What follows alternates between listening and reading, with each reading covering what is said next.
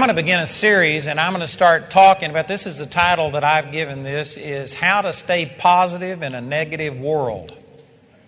And this is something the Lord's really been speaking to me and I think that this is going to be a blessing to you. There's a lot of different names that you could put on this. Uh, you could talk about how to stay in faith in the midst of a situation where it's unbelief. Uh, you know, there's just a lot of different applications. This will be similar to a teaching that I have that I've entitled uh, The Four Keys to Staying Full of God. I don't know if any of you have ever heard that or not. But that is a teaching that has really been significant in my life. And every time I teach that, that really touches a lot of people. The difference between that is that that's talking about when God has done something special in your life. How do you keep that current? How do you keep it uh, fresh and alive on the inside? What I want to talk about this week is not necessarily something that's personal, but about when, you know, my life is going perfect. Well, that's probably not true to say perfect, but it's going very good. We are really blessed. God is blessing us personally, God is blessing us in the ministry. It is not anything personal, but you know, when you look out here at the world, it just seems like things are getting worse instead of better. And you know what? That has a tendency to discourage you. And what I want to talk about is about not necessarily how to keep something personal in your life, something that God has done to you alive and fresh, but how do you keep yourself positive when it seems like everything around you is uh, failing and things are going bad? And I'm not going to spend a lot of time trying to make this point, but if you haven't neg- uh, noticed that we are living in a negative world, you just hadn't been paying attention. I'm not going to try and remake that point a lot, but there are a lot of negative things happening. There are things that are not going well at all. And I meet people all of the time and minister to people that are discouraged not because of something personally that's going on in their life, but just, you know, as you see things going on in the world around us, it can affect you. I don't know if you've ever thought about this or not, but there are a number of scriptures that talk about how that our heart is affected by the environment that we live in. And you can see this in a lot of things. When Jesus raised people from the dead, he always sought seclusion. He kicked out all of the unbelievers because the unbelief of other people could even affect Jesus, who was operating in faith 100%. In the sixth chapter of the book of Mark, it talked about he was at his hometown and he could do, not wouldn't do, but could do no mighty work because of their unbelief. He was limited in what he could do, and certainly not limited because of anything personally, but the unbelief of other people around you affect you. And I, I think too seldom do people recognize the effect that other people and environment have on you. And so there is a ungodly environment today. I mean, we are in many ways a post-Christian nation. I don't take any pleasure in saying that. It grieves me to say it, but you know what? I believe that if, like the founding fathers of this nation came and saw where we are today and the things that are being done in this nation, that uh, I guarantee you they would be absolutely shocked. They would be absolutely overwhelmed to see where we are. Uh, you know, we minister around the world, and just recently, some of you are aware of this, but just recently I taught a series on what I call Christian philosophy 2. And it dealt with social issues. What is a Christian perspective, and how are you supposed to feel about things? And uh, we played this on our programs over in the UK. And in the UK, their laws are so strict that it's against the law in the UK to say that Jesus is the way, the truth, and the life. You can't say that. It's hate speech. And when I was broadcasting on television in the UK, they wouldn't let you say that. You could say that the Bible says Jesus is the way, the truth, and the life, but you couldn't state it as a fact. You couldn't say that Christianity was the correct way and that the Muslims are wrong. It's against the law. I, I said things on my program before about things like, you know, spanking your children. I wasn't actually teaching on child training. I just made a comparison about spanking your children, and they bleep that out as if it was profanity. And just recently, I made a statement about homosexuality and said that it is wrong and uh, that's considered hate speech. And I also had a statement that abortion is murder. And it's against the law in the UK to say any of these things. And so we got in trouble with some of the government regulation, and because of that, we had to do some special things. And my point is that you know what? That is happening in the United States. Those, some of you may not be aware, but they just passed this fairness doctrine thing. They attached it to a military spending bill and uh, something that was absolutely necessary to keep the uh, war effort going. And so they had even the conservatives in on that, and they passed it. And of course, here they aren't enforcing this right now, but the groundwork has been laid so that you, they could consider anything, like I just quoted, hate speech. And you see these kind of things happening, and you know what? It's discouraging. It's discouraging, not personally, but it's discouraging when you see evil prevail and you see people that are uh, taking the values that we have held dear and things, and, it, and it's discouraging. How do you stay positive in a negative situation? Let me just start by using these verses out of Joshua chapter 1. And this is one of the things I was recently studying Joshua, and the Lord reminded me that back when we first began our ministry, the Lord spoke to me about that we were going to have a large impact and touched a lot of people. But you know, we went for decades and people stayed away from my meetings by the thousands.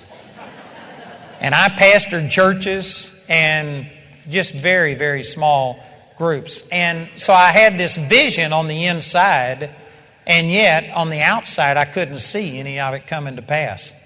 And it was discouraging. And I was fighting discouragement. And I was actually, uh, my son Joshua back there, I forget how much he weighs right now, but he's a lot bigger than he used to be. I was watching him over Christmas, and he's probably, I don't know, he's close to 300. He might be 275. And I was watching him and thinking about when he was just a tiny baby, and I was rocking him and fighting this discouragement over uh, all of the things that were going on. And I mean, I was really just trying to stand strong, I was reading this, and the Lord gave me a song, the only song I've ever written. And I just started singing, and this song came out about be strong and of a good courage. And I mean, it was a song from the Lord, it was for me. And it encouraged me and built me up. And when I was reading this recently, it came right here from, from the book of Joshua. And this is what the Lord spoke to me, and this is what I'm trying to describe this week is how do you stay strong? This would be the scriptural terminology. How do you stay strong and courageous in the midst of fear and dismay or discouragement? And how do you do that? Here is the Lord speaking to Joshua, and Joshua was taking over from Moses, and that's a hard act to follow. And you know what? There was going to be a lot of people that just instantly compared him to Moses, this guy who did all these miraculous things. How do you fill in the footsteps of somebody who has been like Moses? This was an impossible task. And the Lord spoke to him and he says, Moses is dead. Now you go. And he spoke to him and he says, Every place that the sole of your foot touches, I'm going to give to you, just like I told Moses. He says, I will be with you. No man will be able to stand before you all the days of your life, just like I spoke to Moses. And let me just read a portion of some of these scriptures. In Joshua chapter 1, verse 6, he says, Be strong and of a good courage, for unto this people shalt thou divide for an inheritance the land which I swear unto your fathers to give them. Only be thou strong and very courageous. You know, by him emphasizing this, he's saying that if you aren't strong, if you aren't courageous, if you do get discouraged, you are going to stop this from coming to pass. I won't take time to turn over and read this, but in Deuteronomy chapter 7, the Lord was speaking through Moses, and he told he just uh, had given this prophecy that nobody's going to stand before you. Every single place that the sole of your foot touches, you are going to prosper. You're going to defeat all of the enemies. And then he turns around in Deuteronomy 7 17 and he says, But if you say in your heart, These people are mightier than I, how can I dispossess them? And you know what? If you only take that as saying that this is what we say these nations are mightier than I. How can I dispossess them? Well, then there is no conclusion to that, there is no answer to it. Are you following what I'm saying? Here's what he was saying If you say in your heart, These nations are mightier than I, then God is saying, How can I dispossess them if you get discouraged, if you begin to start speaking about how impossible the task is? Or, in the context of this, if you get dismayed, then how can I fulfill my will through you? You have to stay strong and courageous to see God's will come to pass in your life. The Lord doesn't automatically do things for you. He flows through you. And if you get discouraged or dismayed, you stop the process. You know, a scripture that I use often is Ephesians chapter 3, verse uh, 20, where it says, Now unto him who is able to do exceeding abundantly above all we ask or think. And I have been in hundreds of churches where I've quoted that verse, and I said, How many of you believe that?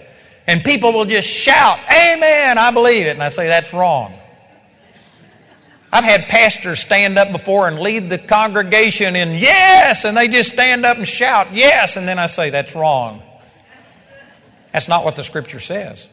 It says in Ephesians 3:20, "Now unto him who is able to do exceeding abundantly above all we ask or think according to the power that works in us." That means, the word according to means in proportion of or to the degree of the power that is working in us. If you become discouraged, you stop the flow of God. God flows through people. You know, this is so simple. I shouldn't even have to say these things, but I have to say it because there's so much confusion today about this. People think God just sovereignly works, and that God, if He wanted to, could heal this person, could set this person free.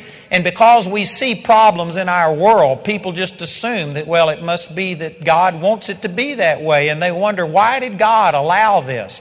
God flows through us. And if we are discouraged, we stop the flow of God's power. Not everything that is happening is God's power, God's will. For instance, it makes it very clear in 2 Peter chapter 3, I believe it's verse 9, it says, God is not willing that any should perish, but that all should come to repentance. You can't make it any clearer than that. It is not God's will for a single person to perish, and yet Jesus said that the majority would perish. There are more that go by the broad gate unto destruction than there are by the narrow gate unto everlasting life. God's will does not automatically come to pass. It's because He has to flow through people, and there are so few people that are letting God flow through them.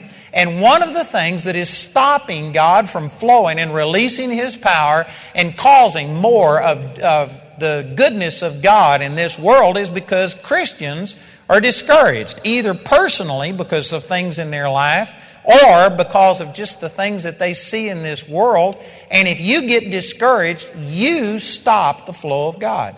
So, this is why the Lord was telling Joshua, He says, Be strong and of a good courage. He told him he had to be strong and of a good courage, or it would stop the will of God that he wanted to accomplish through Joshua's life from coming to pass. Be strong and of a good courage, for unto this people thou shalt divide for an inheritance the land which I swear unto your fathers to give them. Only be strong and very courageous, that thou mayest observe to do according to all the law which Moses my servant commanded thee. Turn not from it to the right hand or to the left that thou mayest prosper whithersoever thou goest. This book of the law shall not depart out of thy mouth, but thou shalt meditate therein day and night, that thou mayest observe to do according to all that is written therein. For then, when you've uh, uh, meditated in it day and night, then you will make your way prosperous, and then you shall have good success. Have not I commanded thee? Be strong and of a good courage. Be not afraid Neither be dismayed, for the Lord thy God is with thee whithersoever thou goest.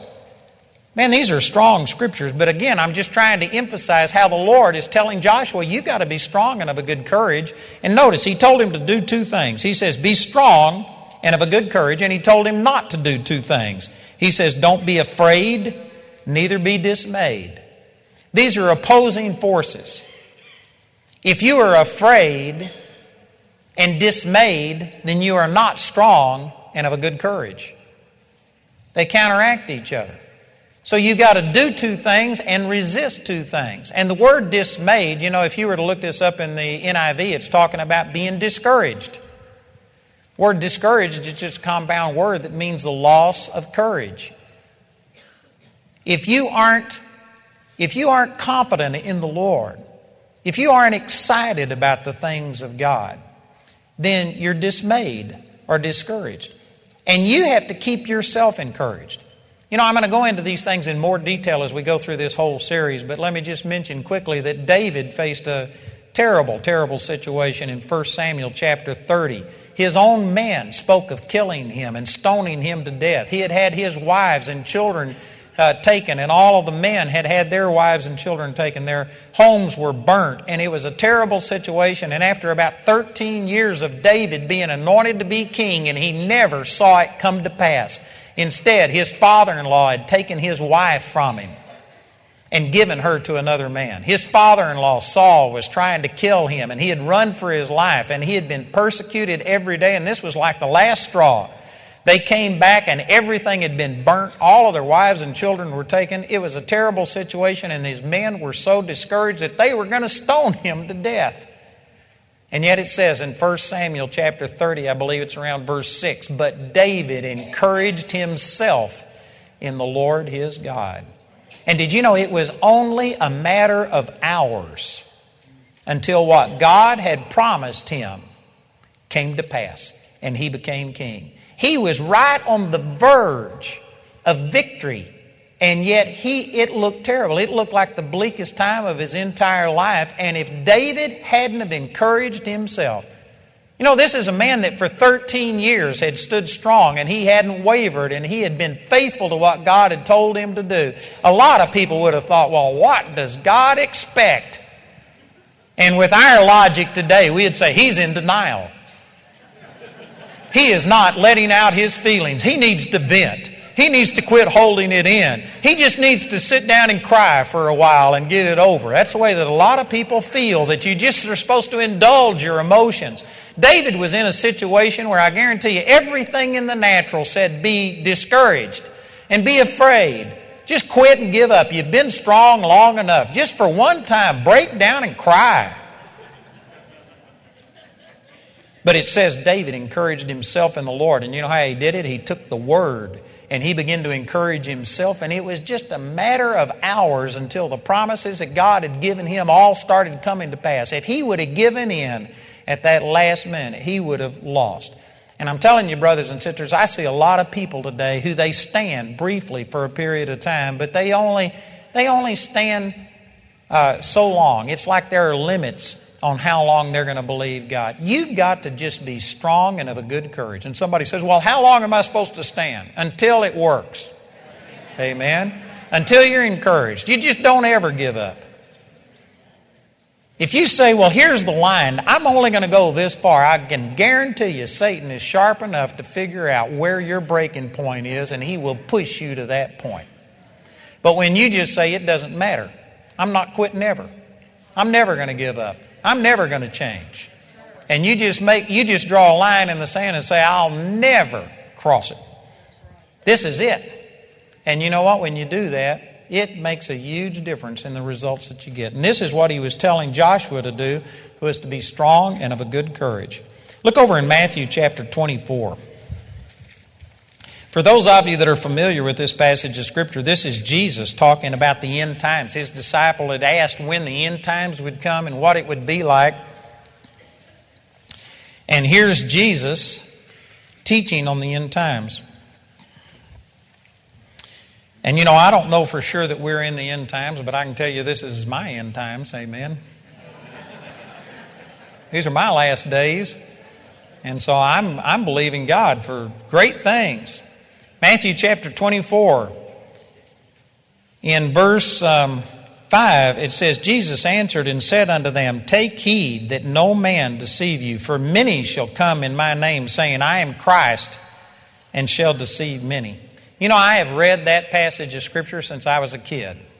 And I've heard it prophesied that there would be many coming. And I've heard stories about like in the Baha'i faith. I don't know how many of you are aware of the Baha'i faith, but they believe that Jesus came back. I forget the exact year, but it was in ni- early 1900s, and things were in such a mess, he decided he'd go back and come a third time. And that's the Baha'i faith. and stuff. And I've heard stories about things like that, but honestly, I thought this is weird. Did you know Jamie and I were driving to church back in May, I think it was, and they advertised the Jesus Christ show coming on. And I thought about, oh, this is weird. I wonder what this is about. And we listened, and it was a guy on our local radio station in Colorado Springs. It's syndicated around the nation, and he is claiming to be Jesus. And people called in and they were saying, Well, what about this? And he says, Well, I remember when I was hanging on the cross, how hard it was for me. And this guy is telling people these things. This is no longer off in the future. There are people today saying that they are the Christ, and this guy has a syndicated Jesus Christ show telling people about when he was here on the earth and what he did. This is a sign of the end times. In verse 6, it says, You shall hear of wars and rumors of wars. See that you be not troubled, for all things must come to pass, but the end is not yet. For nation shall rise against nation, and kingdom against kingdom, and there shall be famine and pestilences and earthquakes in divers places. Boy, all of that is coming to pass. And these are the beginning, all of these are the beginning of sorrows. Then shall they deliver you up to be afflicted and shall kill you, and ye shall be hated of all nations for my name's sake. And then shall many be offended, and shall betray one another, and shall hate one another, and many false prophets shall rise, and shall deceive many. And because iniquity shall abound, the love of many shall wax cold. You know, that is one strong statement right there. This is saying that because iniquity shall abound, the love of many will wax cold. And as a matter of fact, if you look this word up, when it talks about the love of many, it's not really talking about just many, it's talking about most, the majority. As a matter of fact, let me just, I was reading this this afternoon and I wrote down some of the translations. Here's the NIV. It says, Because of the increase of wickedness, the love of most will grow cold. The New American Standard says because lawlessness is increased, most people's love will grow cold.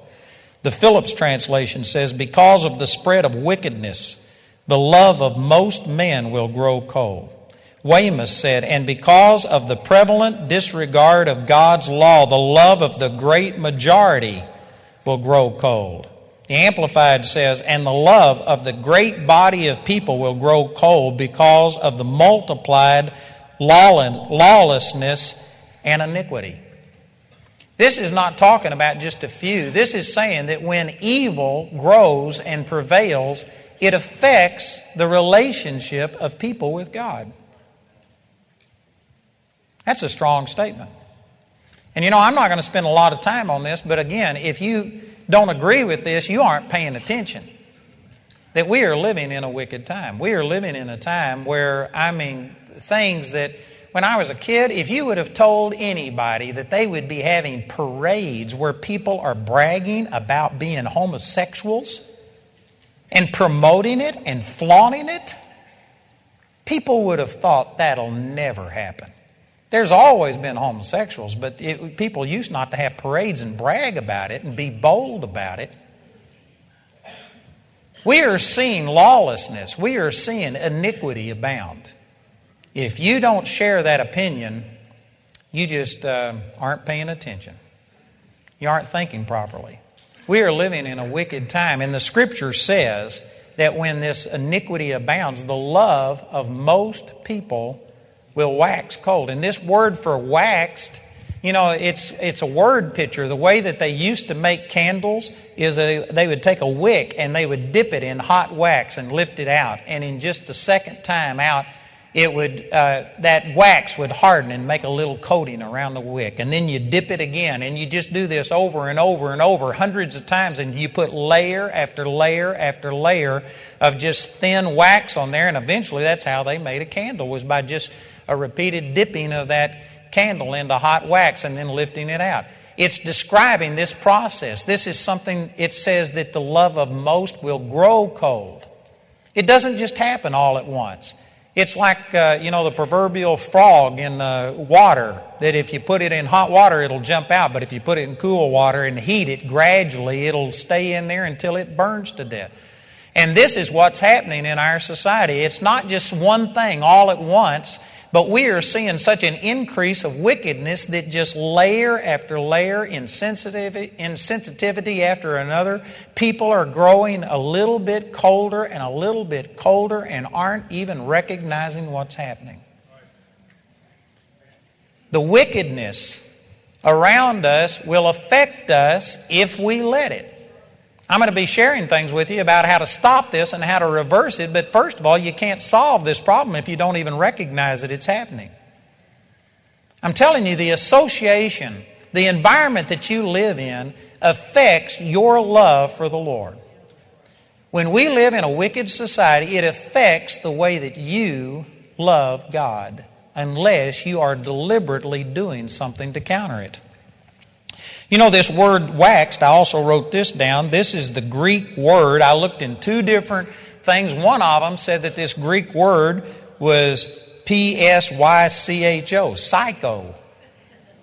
The other one said it was P S U C H O. Somebody's wrong. I don't know which it is, but you know, I thought that was interesting that the word waxed here was the word psycho. Amen. There's bound to be a lesson in that. But I don't know which one is right. But here's what the word literally means it means to breathe voluntarily but gently, and it differs from two other Greek words that are used to breathe. One of them means um, it's similar, but it means uh, forcibly. And then the second one is a breeze. It differs from those two. This is just a gentle breathing, and it says that here's the implication it means a reduction of temperature by evaporation. In other words, it's just such a slight thing. It's similar to evaporation in the way that when things evaporate that it cools stuff off. It's describing a process that happens so slowly and it is so uh, subtle that people aren't recognizing it. You know, I'm trying to sound an alarm tonight that, brothers and sisters, whether you know it or not, we are living in a time where people are openly, openly disregarding God. If you stand up and say that you are a Bible believing Christian, that you believe in the Word of God, I guarantee you, you are going to be made fun of. You are going to be persecuted. People will look at you like something is wrong with you. If you don't recognize that, you probably just haven't stood and taken a stand much because I can guarantee you, you're going to suffer for it. You know, I've already, like I mentioned over in the UK, we've had some re- repercussions to me just saying things that are so simple that you, you wouldn't think that in a nation, the United Kingdom, 50 to 100 years ago, the vast majority of all the missionaries in the world came out of there. And yet today, if you say that Jesus is the way, the truth, and the life, you could be sent to jail. In France, we've got missionaries that we support in France. And did you know that it is against the law to lay hands on a person in France and pray for them? Because, uh, especially if they're young or if they're old, uh, you could be charged with practicing uh, medicine without a license, or if they're young or old, you could be uh, taking advantage of a handicapped person, a person that isn't yet smart enough to recognize the foolishness of religion, or a person who's too old and they're getting senile and they're thinking wrong, and so they, it's against the law to do those things in France. These things are happening, and you know what? Our nation is moving that direction quickly. Praise God, I'm believing it's not going there. But you know what? I'm saying that we are living in a time that the scripture here says that when iniquity abounds, because iniquity abounds, the love of many is going to wax cold. This is the tendency. It's like when you go outside. If it's cold outside, I guarantee you, you have a tendency to cool off. You can't stay out in that cold constantly without either bundling up and putting on something to protect yourself or coming back in to warm up. If you stay in a situation that is like that, you will eventually lose the heat that's in your body and it could cause hypothermia and it could eventually kill you. It's the same thing in our world. You need to wake up and recognize that we are living in an ungodly world and the, because iniquity abounds, the love of many will wax cold. And I know that there's some people that think, well, this is all for people in other nations. Again, let me just back up. I read this a minute ago, but in verse 9 it says, Then shall they deliver you up to be afflicted, and shall kill you, and you shall be hated of all nations for my name's sake. This says, of all nations. You know, I, I really believe that there's coming a time in the United States, Uh, just because of this scripture, it says it will happen in all nations. I don't know if it'll happen in our lifetime. I pray it doesn't, but I wouldn't be at all surprised. If things continue going the way that they are, I've already experienced this in France, I've already experienced it in England, that you know what, I could go to jail for saying some of the things that I say on television. And you know what, I'm still going to say them. I don't care what the results of it is. I'm still going to say them.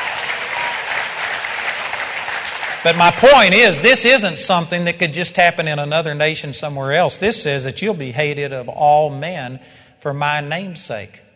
All men. If you haven't yet recognized that we are in a hostile environment, you need to. You need to recognize it. You know, I've been traveling, and, and because of this quote unquote swine flu, you see people in the airports wearing these masks and doing things, and people using hand sanitizers, and people have got afraid because they're aware that there's a potential problem out there. If you knew that every person that you met was carrying some kind of a disease and all they had to do was sneeze on you or cough in your face or something like that, I guarantee you, you'd act differently. You need to recognize we are living in a situation where Satan is using the evilness of this world to discourage people, not necessarily over things that are happening to you personally, but you can get discouraged watching politics and reading the newspaper and listening to the news and things like that. The love of many wax cold because of the iniquity, the lawlessness that's in this world. Look over in Luke chapter 21. This is also Jesus' teaching on the end times.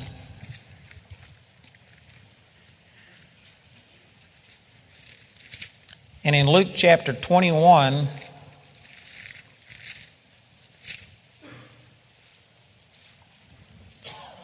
and in verse 26, this is basically the same teaching. There's a few different things said, but it's the same teaching just recorded in a different gospel.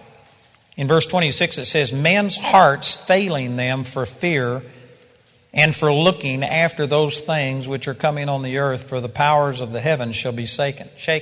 In the context, he's talking about how that the sun would actually be darkened, the moon would be turned into blood, the powers of the earth would be shaken. These are some of the things happening in the end times. And it says men's hearts would fail them for fear. This isn't talking about people having a heart attack. The word fail here is literally the word faint. I think that that's the way that it's translated in the NIV and in other translations. It's talking about men's hearts would just literally faint. People would give up fear would come upon them. Again, this is the exact opposite of what God was telling Joshua in Joshua chapter 1, where he says, Be strong and of a good courage. This is the way we've got to be. We've got to be strong and of a good courage, and we cannot be afraid and we cannot be dismayed, and yet the environment, the situation that we find ourselves in today is discouraging, and it causes men's hearts to faint. It causes our love for God to grow cold. So we are in a hostile environment that if you just leave it to the natural things, if you don't have a plan, and if you don't take the Word of God and make a deliberate stand, the natural thing is for your love for God to grow cold, for your heart to faint, for you to be discouraged and be dismayed. It is not going to happen accidentally.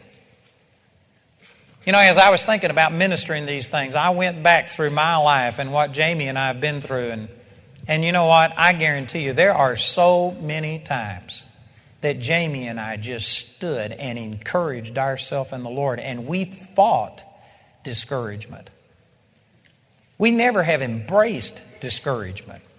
We have never just sat down and said, Well, we're discouraged and we give in to it and it's just the way that it is.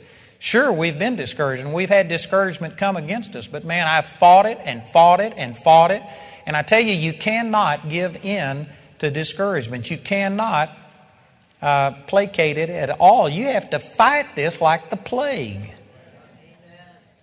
You know, if you knew that somebody was carrying cancer and that somehow or another cancer could be communicated just by somebody touching you or something, if you knew that, I guarantee you that you would act differently. You wouldn't just hang out with that person. You wouldn't let that person communicate that thing unto you. You'd fight it Well, I'm telling you that there is a cancer in this world. There is a cancer in our society today. Iniquity is abounding, and it will cause you to be discouraged and dismayed. And unless you are resisting it and specifically fighting against it, the natural thing is for you to be discouraged and dismayed today. You have to, you have to on purpose choose to be encouraged. And again, I'm going to take a lot of scriptures and show you exactly how to do this, but the point I'm making tonight is it's not going to happen until you make a decision that you aren't going to be discouraged, that you are going to resist this discouragement, and you are going to encourage yourself in the Lord. Before I can give you the antidote, I first of all got to show you how dangerous the situation is so that, praise God, people will be motivated to change. Look in Hebrews chapter 12. This is talking about Jesus. And in verse 1 it says, Wherefore, seeing we also are compassed about with so great a cloud of witnesses, let us lay aside every weight and the sin which does so easily beset us, and let us run with patience the race that is set before us, looking unto Jesus, the author and the finisher of our faith, who for the joy that was set before him endured the cross, despising the shame, and is set down at the right hand of the throne of God. For consider him that endured such contradiction of sinners against himself, lest you be wearied and faint in your mind. Here again is the same thing. It says that men's hearts will, will fail them or faint because of the things that are happening here on the earth. And if you aren't considering Jesus, you know, you could go back to Matthew chapter 14 where Jesus walked on the water to his disciples and Peter saw him and he said, Lord, if it's you, bid me come unto you on the water. And the Lord said, Come. And Peter got out of the boat and began to walk on the water. And as long as he was looking at Jesus, he, he performed a miracle. He was walking on top of water. This is the only other person recorded in Scripture besides Jesus who ever walked on the water was Peter and he walked on the water. The scripture doesn't tell us how far he walked, but as long as he looked at Jesus, he could walk on top of the water. But it says that when he saw the wind and the waves boisterous, he was afraid. Which remember those verses we started with over in Joshua chapter 1 Be strong and of a good courage, be not afraid, neither be dismayed. When you let fear in, then all of this strong and good courage leaves. He, he saw the wind and the waves and he was afraid and he began to sink. Did you know that the wind and the waves had nothing to do with him walking on the water? He couldn't have walked on the water if it had been a perfectly calm day. If the water had been glass smooth, he couldn't have walked on the water. What did the wind and the waves have to do with anything? It didn't mean anything, but what it did, it seemed when he took his attention off of Jesus. It says here, Consider him who endured such contradiction of sinners against himself, lest you be wearied and faint in your mind. When he took his attention off of Jesus and he began to look at his surroundings, he began to sink. And you know what? This is exactly what all of this evilness and wickedness that we've been talking about does. It grabs our attention we start seeing all of this ungodliness and it takes our attention off of Jesus, the author and the finisher of our faith, and it causes us to become weary and faint in our mind. It's not your spirit. Your born again spirit's perfect. In the spirit, you are awesome. If you've been born again, you've got the life of God, the fullness of God on the inside of you. But the part where you faint is in your mind. And this world has occupied the attention of this generation of believers, I believe more than any generation of believers that have ever lived.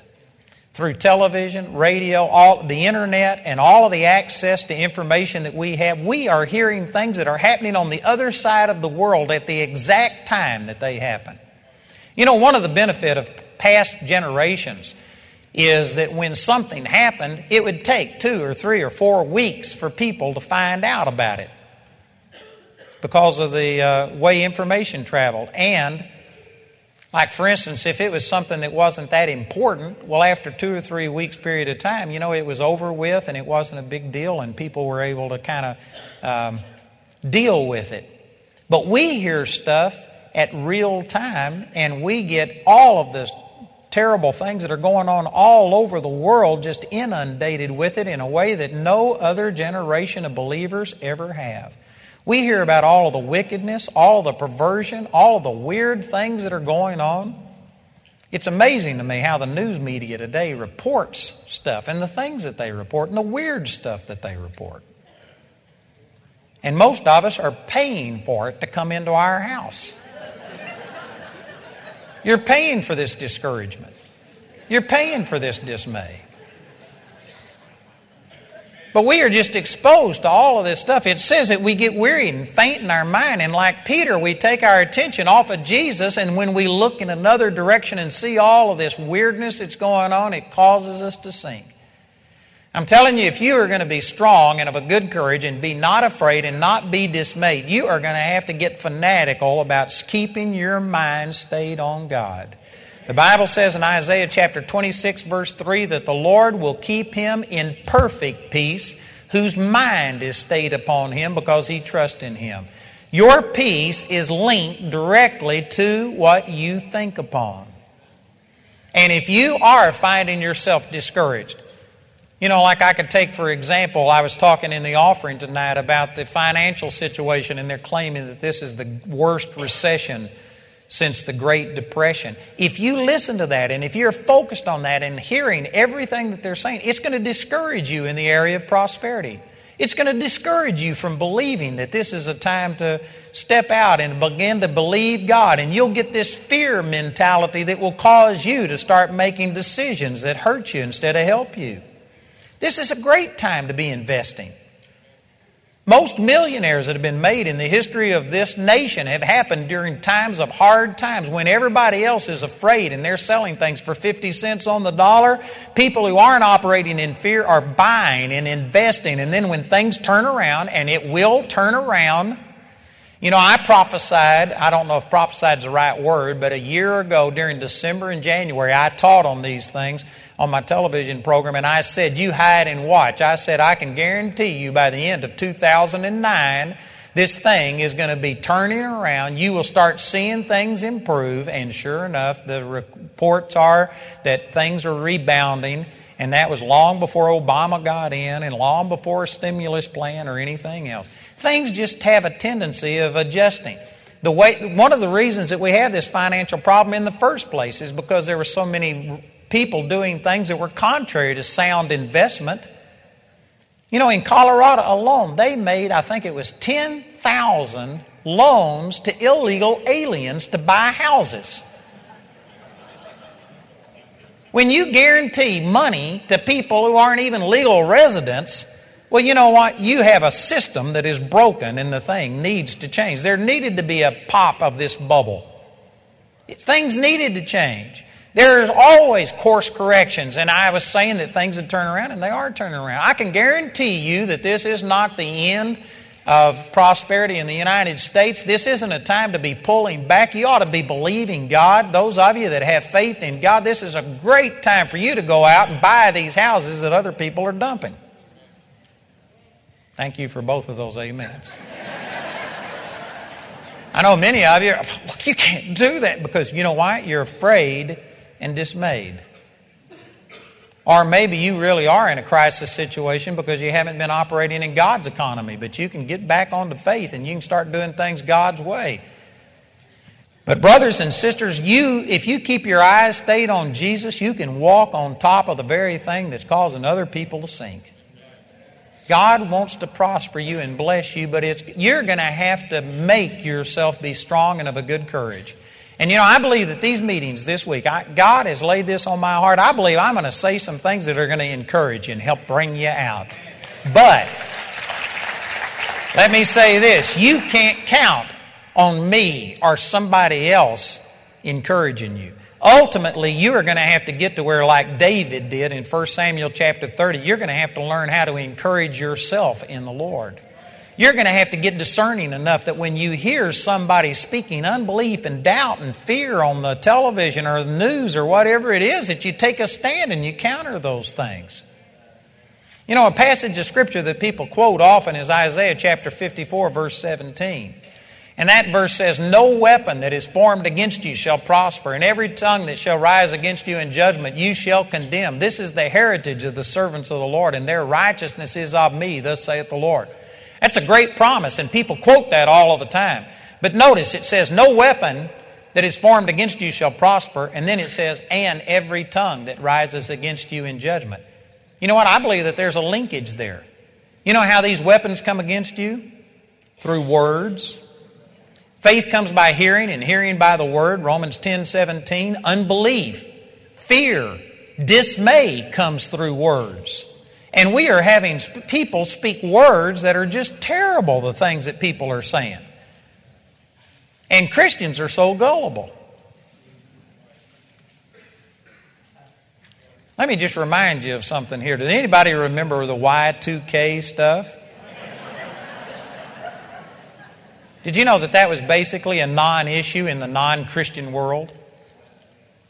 The non Christian world, there was some talk about it, but the unbelievers didn't make a big deal out of that. You know who it was that amplified this? Were Christians.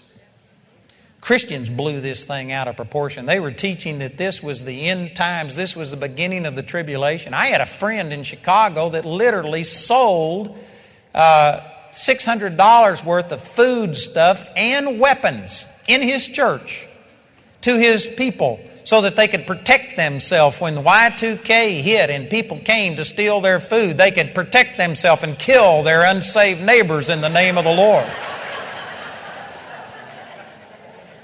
I was on a talk show in Dallas, Fort Worth, and they asked me what I thought about it. And I said, that's a non issue. I said, anybody who believes in this Y2K thing has never traveled around the world most of the world wasn't into computers the way that we were. And I said, they were just thinking that, you know, Y2K wasn't going to affect anybody in Uganda. Amen. It's no big deal.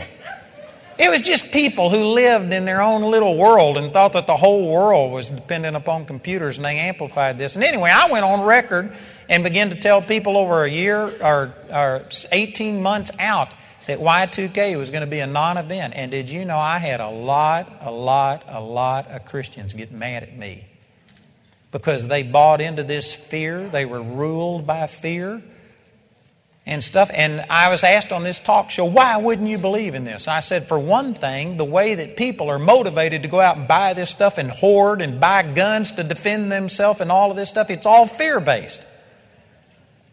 I said, if it was going to happen, I said, the way to prepare yourself isn't to hoard and buy a gun so that you could kill anybody that came after your food. The way to prosper would be to give. And God will bless you. I said, this whole fear based thing, I rejected it on the fact that it was fear based and things like this. And because of it, I was able to recognize the fallacy of it. And I started my television program January the 3rd of 2000. That's the first day that we were on television and I had my first program. I said, if you are watching this program, then Y2K was a farce. Amen. And I came on and thought about it, and I said, and if it if you can't see this program, I said you wouldn't be hearing what I'm saying. But if I'm wrong, I'll come and tell people. All of these people who's told how bad Y2K was going to be, they didn't apologize. Matter of fact, many of them said, well, they adjusted in eight months from now, it's going to be the same thing. It's the same thing as the guy who wrote the book about 88 reasons why God would return in 1988. And when that didn't happen, he wrote the book 89 Reasons Why He's Going to Return in 1989. And Christians bought into that stuff. You can't depend on some preacher to come through and tell you what's right and wrong. You need to find out the Word of God and you need to get to where you can build yourself up and reject this negativism. I'm telling you, brothers and sisters, we are living in a non faith oriented society. It is detrimental. It is deadly to faith. It is deadly to relationship with God. The lo- as iniquity abounds, the love of most people is growing cold because they don't know how to rightly divide the word themselves. They don't know what the word says. They don't encourage themselves in the Lord. I'm on television. I'm not against being on television, but I'm telling you, if you have to go to the television to be encouraged, you know, if, if you're in a situation like that, well, then get encouraged, but eventually get to where you can encourage yourself. You need to get to where you can build yourself up in the Lord. Look over in 2 Peter chapter 2. Here is a classic example of how the ungodly affects the faith of the godly. Let me skip some of these verses and just jump down. 2 Peter chapter 2 And in verse 6 it says, And turning the cities of Sodom and Gomorrah into ashes, condemned them with an overthrow, making them an example unto those that should live, that after should live ungodly, and delivered just Lot. The word just Lot here doesn't mean that he was the only one that was delivered because his uh, wife and two daughters were also delivered.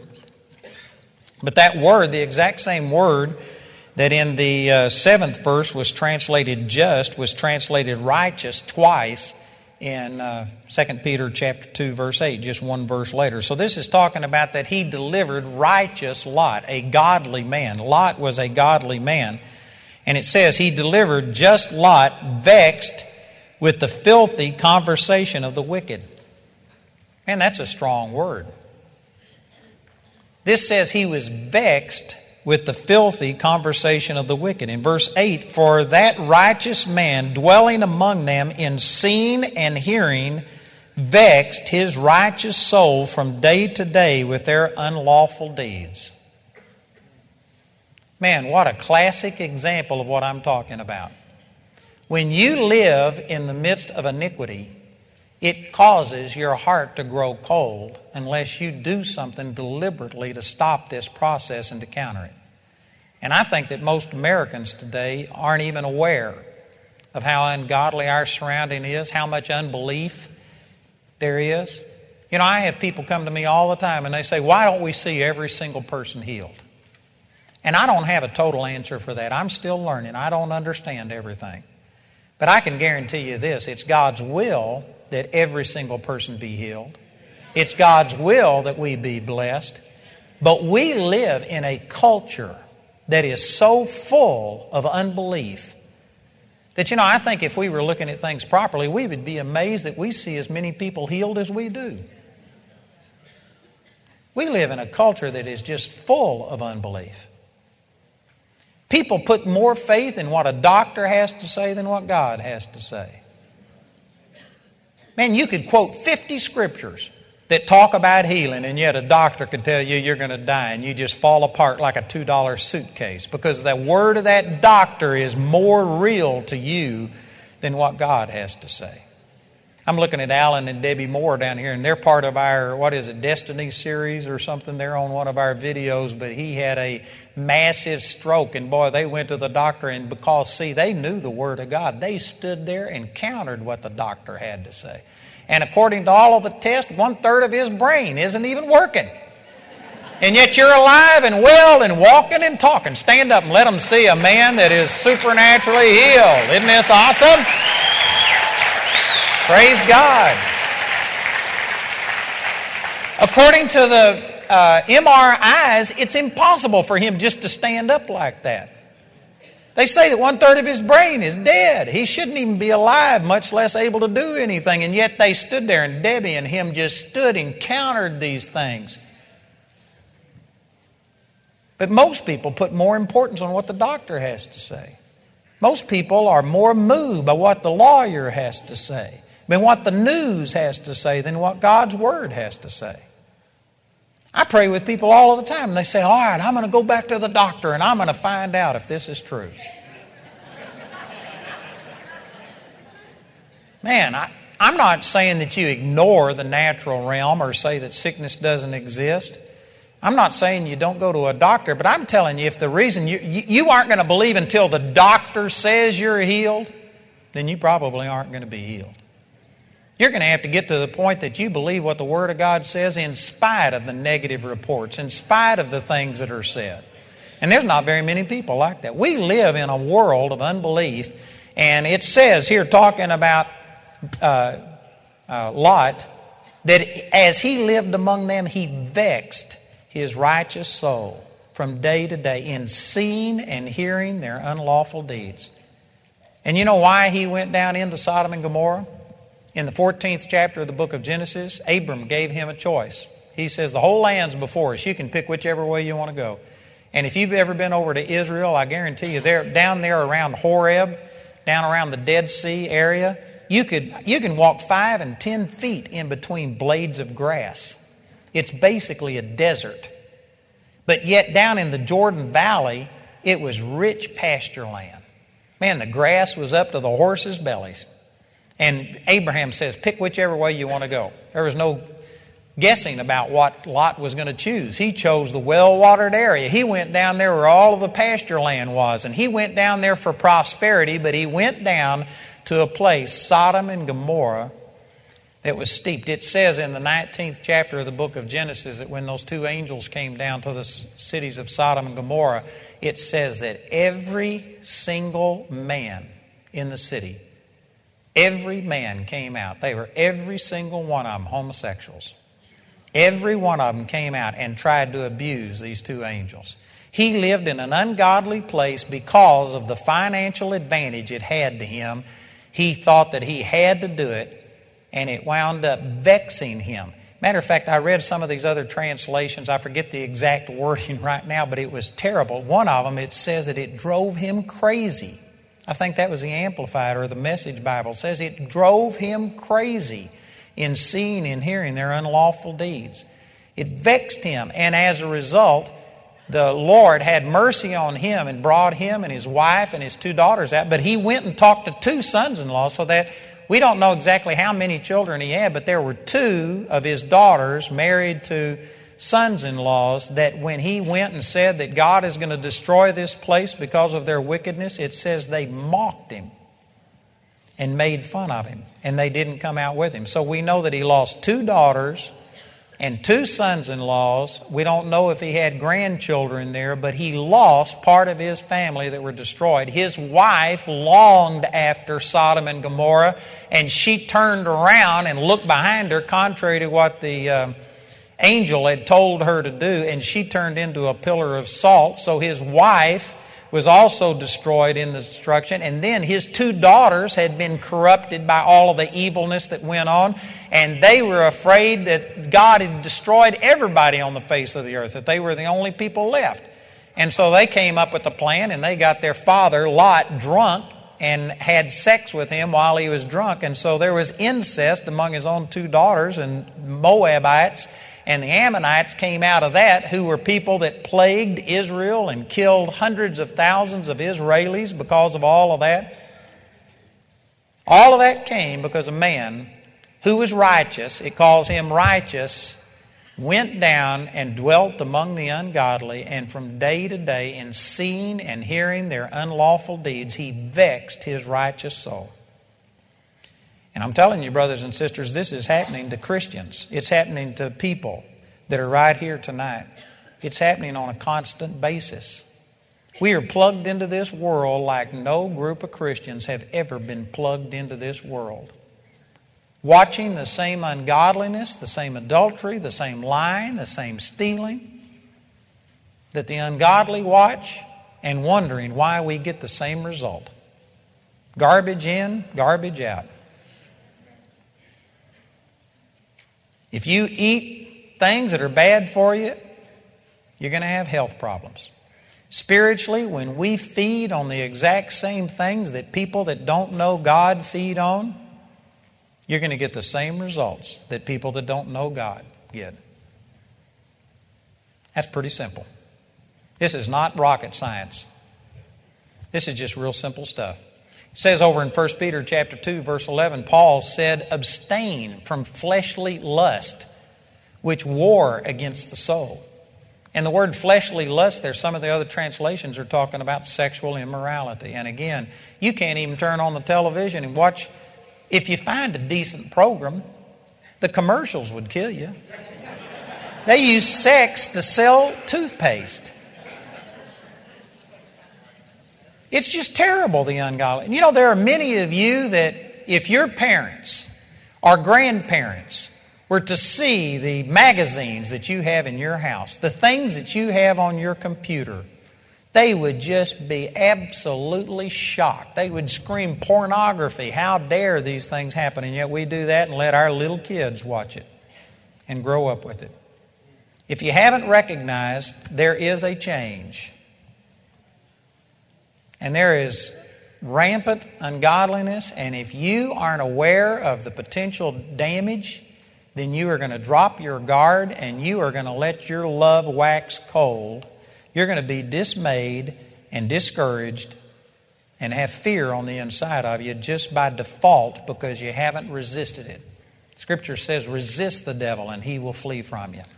And of course, the classic example of all of this is over in Numbers chapter 13. Let me just share a couple of passages with you, but this is where Moses sent out the spies when they were getting ready to enter into the promised land. And Moses sent these spies out to check out the land, and it was a great land. They, they brought back one cluster of grapes. The land was so prosperous that they got one clump of grapes, and it was so big they had to put it on a pole and carry it between two men. That's huge. It was a land flowing with milk and honey. It was, you know, today, I don't think that there's any place on earth that did that. But the nation of Israel, when the Israelites came into it, was a land that was so blessed and so prosperous that two men had to carry one cluster of grapes on a pole between two men. And so they saw all of the goodness, but then they brought up this negative report.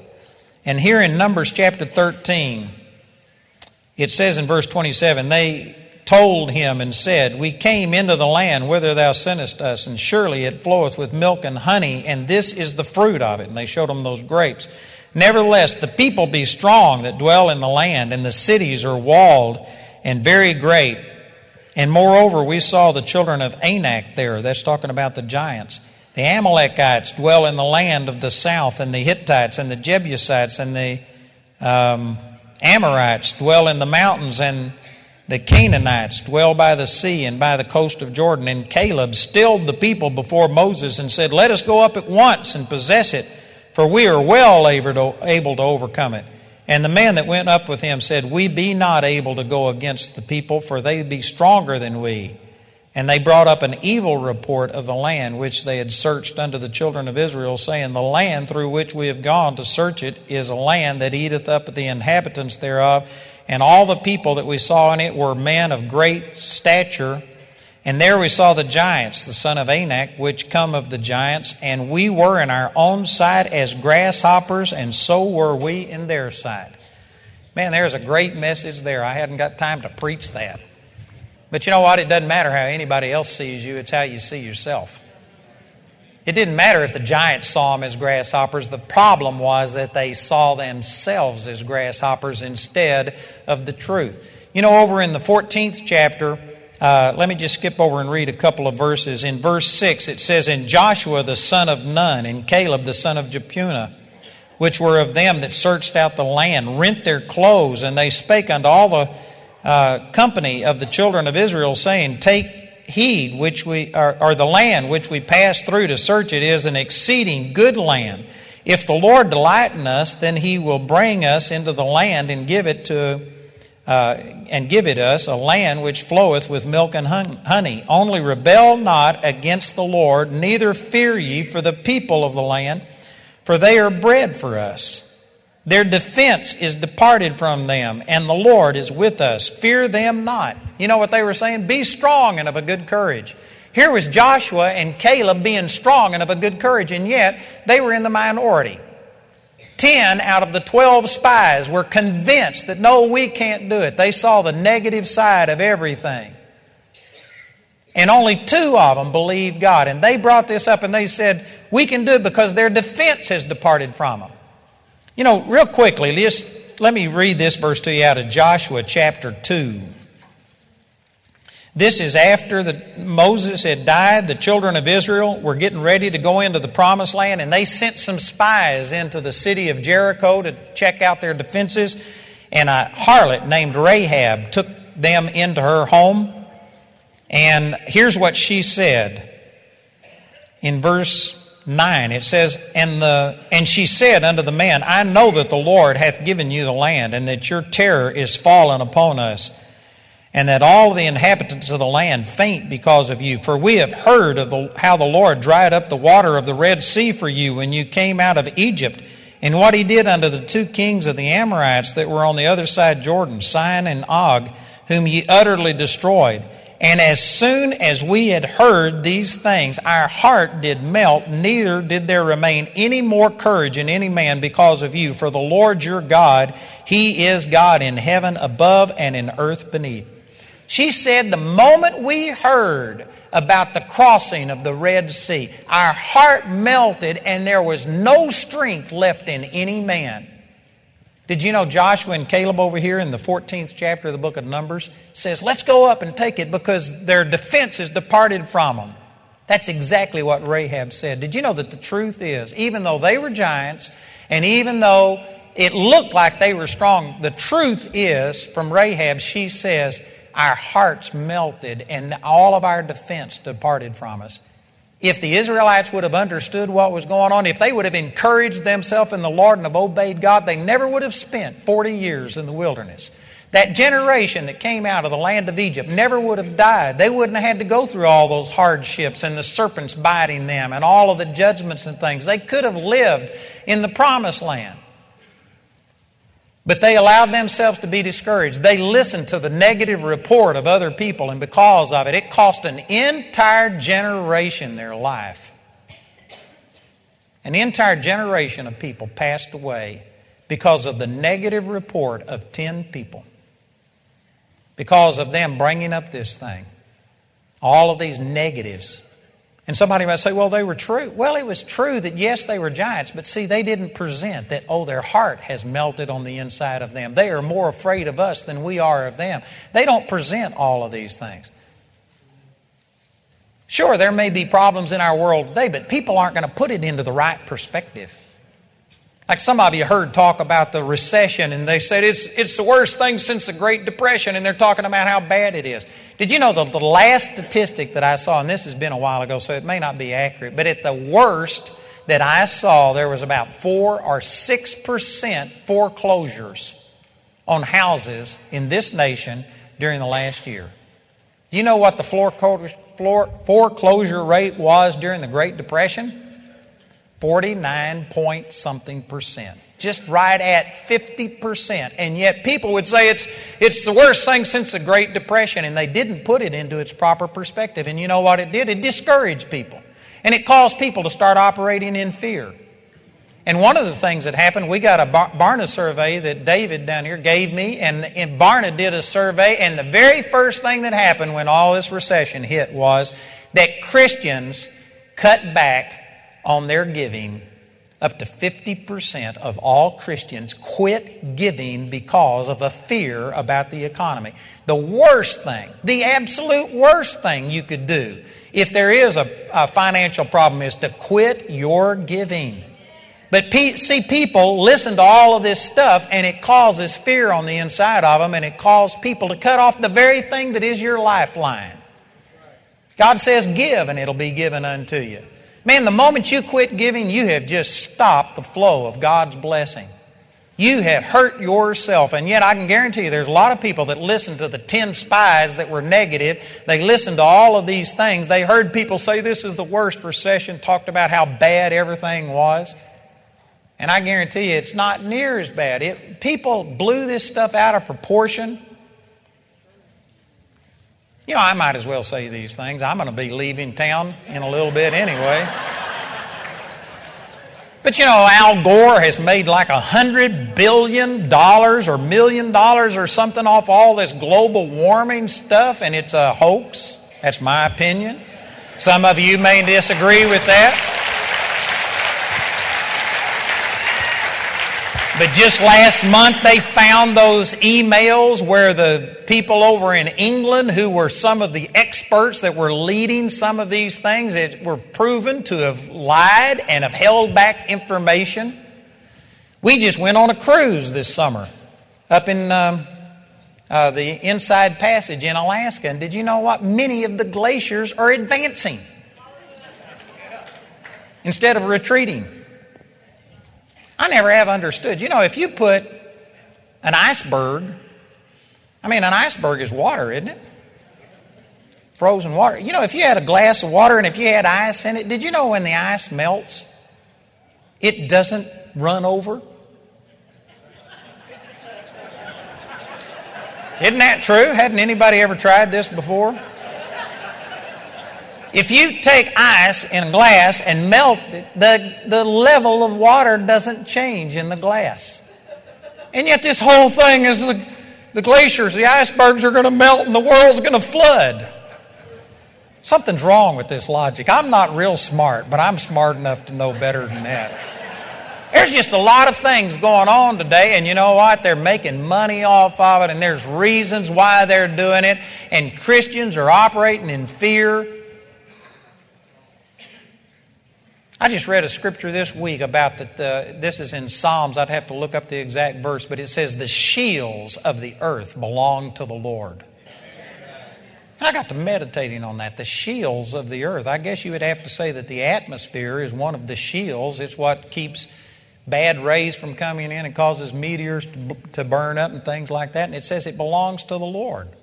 In other words, God's the one that takes responsibility for defending this earth. It's the height of arrogancy to think that we can sit here and destroy the shields of the earth with our puny things.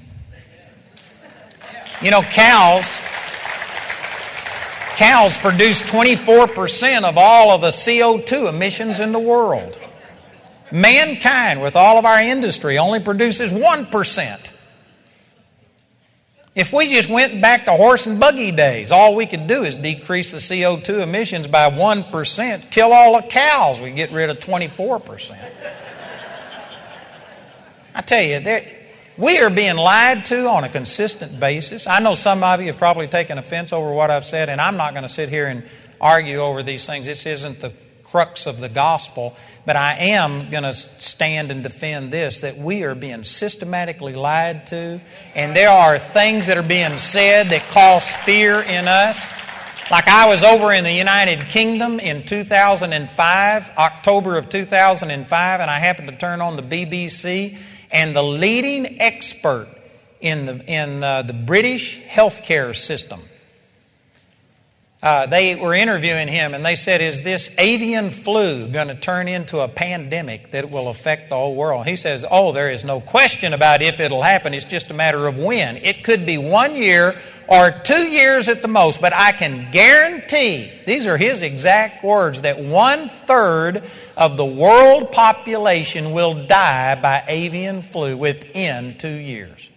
That was in October of 2005. October of 2007, I was in the UK again, and I read in the USA Today that there had been a total of 12 deaths worldwide by avian flu. And this was the leading British expert. And some people think, well, you just have to err on the side of caution. No, I guarantee you that caused fear in a lot of people you know, they do the same thing with hurricanes. They've prophesied that the hurricane season was going to be the worst that has ever hit, and the last few years has been some of the mildest hurricane seasons that we've ever had. And yet, out of Boulder, Colorado, they prophesy that we are going to have anywhere from 15 to 17 major hurricanes when there was only one. And people say, well, you just, that's the way you have to be. You have to be cautious. No, what that does is drive insurance up People weren't able to pay their premiums, and people who did have storms happen lost, and it caused tremendous economic damage, and it does a lot of damage. And, brothers and sisters, I can guarantee you, with just those two examples, and there's many more, we are being systematically lied to because bad news sells. They present things in the worst possible light, and these things, according to all of these scriptures I've used tonight, this ungodliness, this wickedness affects your relationship with God if you allow it to. You've got to recognize we are living in a hostile environment. You got to recognize that the same way that faith comes by hearing the Word of God, unbelief, fear, doubt comes by hearing all of the junk that is being spoken.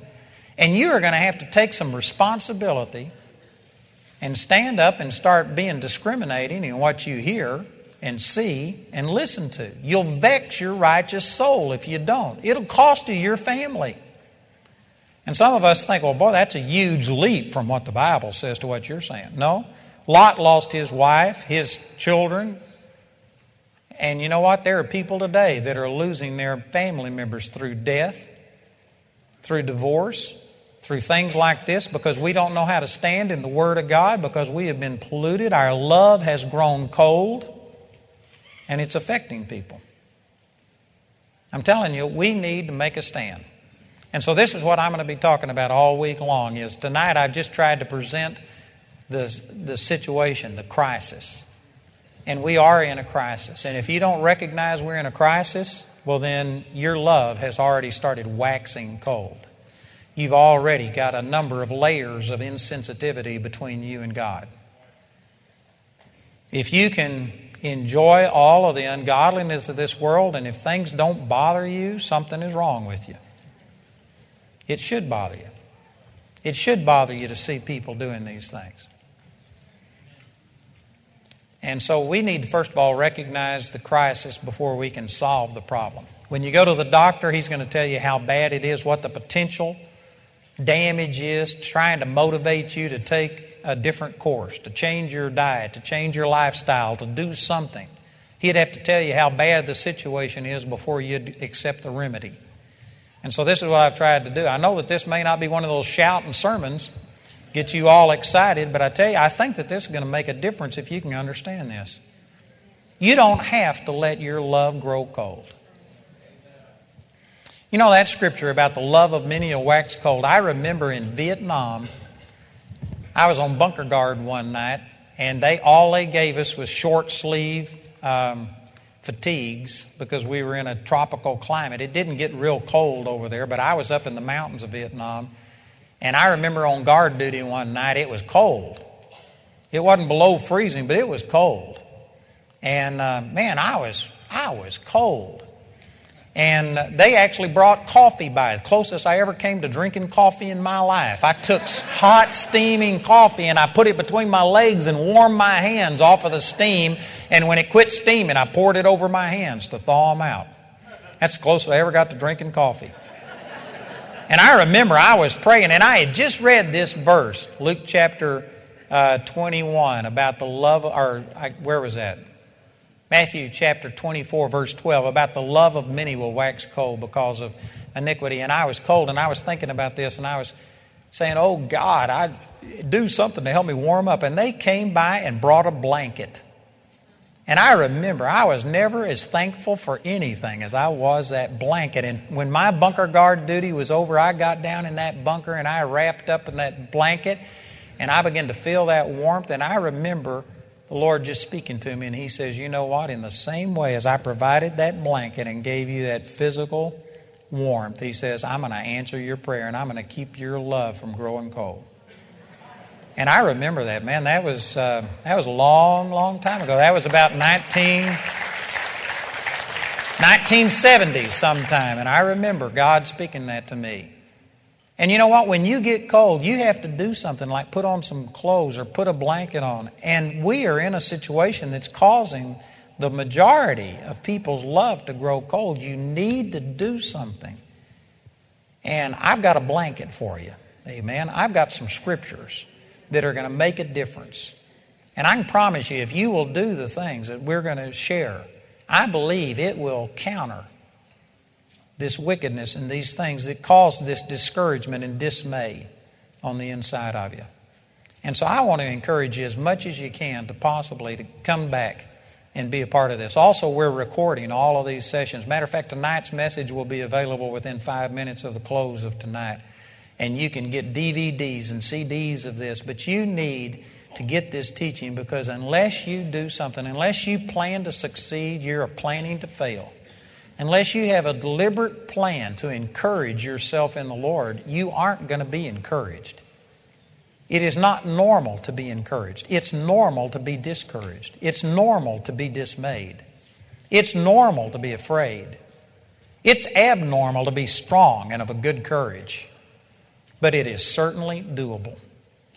There are things in the Word of God that'll tell you exactly how to do it. And praise God, I want to be a part of encouraging you and helping you be strong and of a good courage. Amen? Amen? So, Father, we just love you and we thank you, Father, for the warning. Thank you for the Word of God. And Father, I believe that through the scriptures, that when we leave this place on Saturday night, Father, I believe people are going to be strong and of a good courage. I believe that they are going to have a deliberate plan and understanding about how to keep the wickedness of this world from making our love grow cold. Father, thank you. We believe that you sent the Holy Spirit to be the comforter, to encourage us, to build us up. And we just submit to your ministry. Father, I believe that the Holy Spirit is going to open up the Word of God. That you are going to make these truths come alive on the inside of us. And Father, I pray for those that are in this place tonight. And Father, we are going to go back wherever we came from, red hot. We are going to be a part of the solution instead of a part of the problem.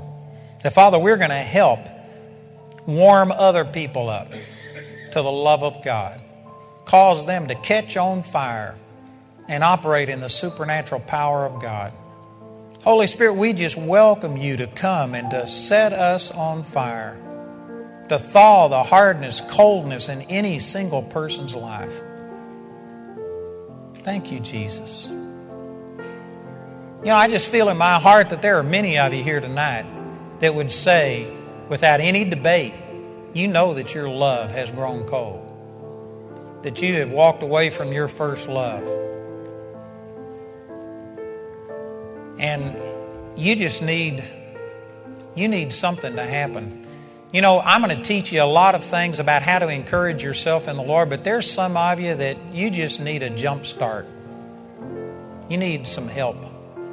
I want to ask, first of all, before I do anything else, if you're here and if you know that your love has grown cold, and that, man, you are in a crisis situation and you just need a supernatural start from God, I'd like to ask you to be bold enough to just stand right where you are. And I want to pray for you and believe God to do something special in your life.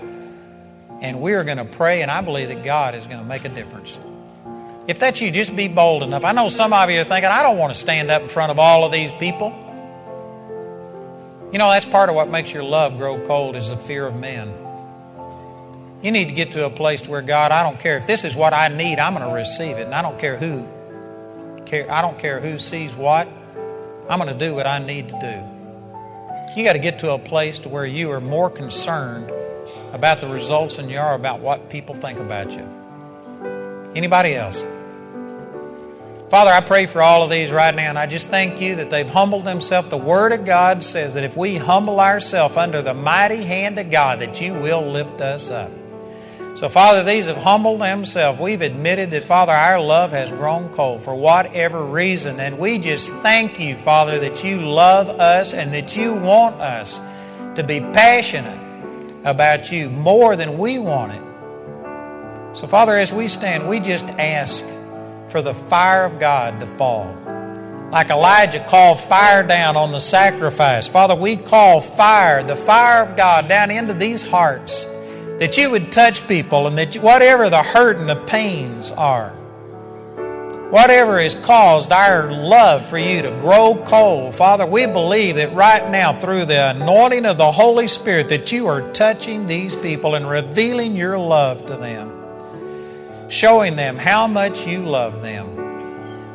And Father, we thank you for that. We agree. And we believe that right now you are lighting a fire on the inside of them that's going to grow and increase, and that, Father, our relationship with you is going to be strong. Thank you, Jesus. Father, we agree and we receive that in Jesus' name. Amen. Y'all agree? Praise the Lord. Amen. God bless you. You can be seated. You know, let me ask tonight that if there's anybody here that doesn't know Jesus personally, you may know about God. The Bible says that the devils even believe and tremble at the name of God, but the devils aren't saved. You've got to do something that the devil has never done, and that is you have to commit your life to Jesus.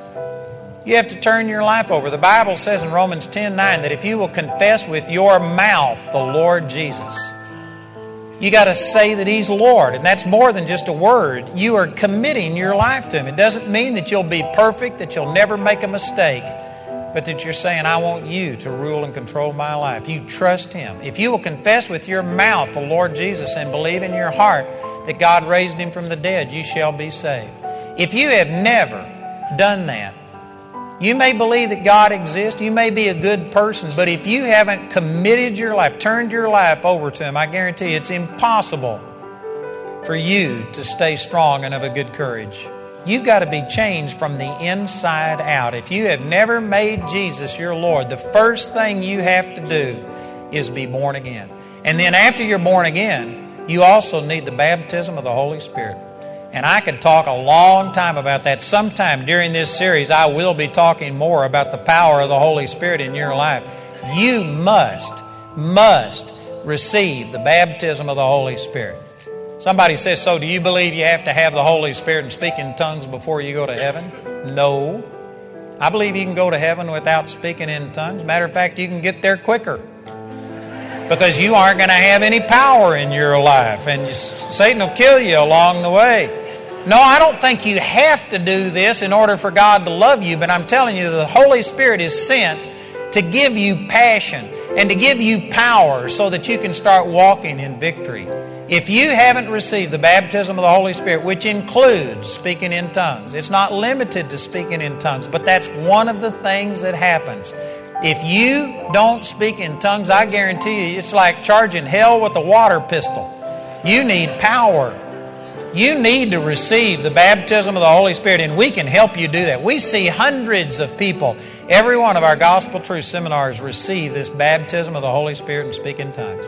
So, is there anybody here tonight who would say, I need one or both of those? I either need to be born again, make Jesus my Lord, and or I need this baptism of the Holy Spirit and need to speak in tongues. Anybody here like that? If that's you, I want you to raise your hand. I want to pray with you. Anybody, if that's you, raise your hand. Praise the Lord. Quite a few people.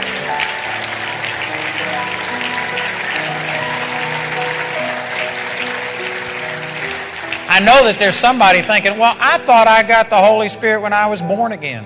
I hadn't got time to teach on this, but I'm saying that if you don't speak in tongues, you are not operating in the fullness of what God wants you to do. And that's not all that there is to it, but that is something that every single person who receives the Holy Spirit should do. Speaking in tongues is a powerful, powerful experience. If you haven't received that, you need to receive it. Somebody says, well, they don't teach that in my church. That's the reason I'm not in your church. That's the reason I had to rent a building, amen, to preach this. But I'm telling you, it's what happened to me. If you raised your hand, or if you were supposed to raise your hand, would you just get up out of your seat and come forward and we want to pray with you and help you to receive right here. Praise the Lord.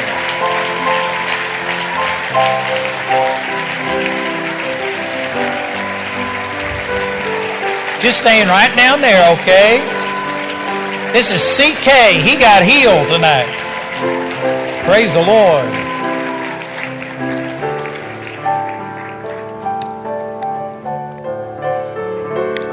I know some of you are probably thinking, what are you going to do? We're going to pray for you and give you a free book. What a deal. You got nothing to lose.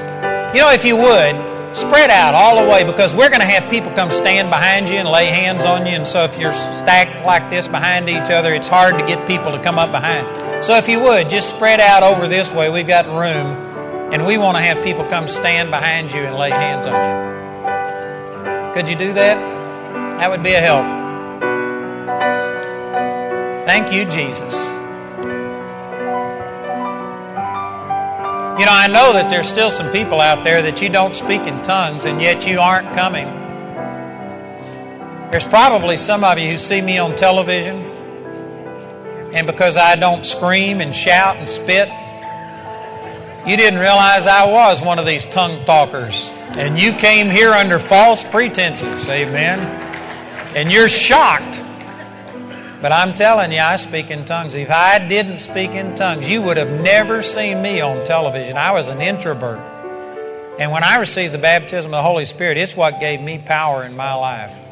And so if you like the fruit, and yet you're going to reject the root, that doesn't make sense. I'm telling you that the baptism of the Holy Spirit, speaking in tongues, has been a super important part of everything that God has done in my life. And if you want this power to be able to stand against all of this stuff that's happening in our world today, you need the power of the Holy Spirit. Anybody else here want to come and receive? Praise the Lord. You know, we got somebody over here speaking in tongues. You know, you need to stop since you aren't don't have an interpreter. Amen. That's fine. You can just praise God, but don't be loud enough to distract everybody else. Amen. Before you are going to receive this gift of speaking in tongues, the Bible says that you have to receive Jesus first. Jesus is the one who gives the Holy Spirit, so you have to receive the giver before you receive the gift. You must be born again first. The Holy, Holy Spirit only comes and fills people who are already born again. So, is there anybody here who isn't born again? You are, if you aren't sure about whether Jesus is truly your Lord, the Bible says that when you get born again, you have a witness in yourself. You know that you've passed from death unto life.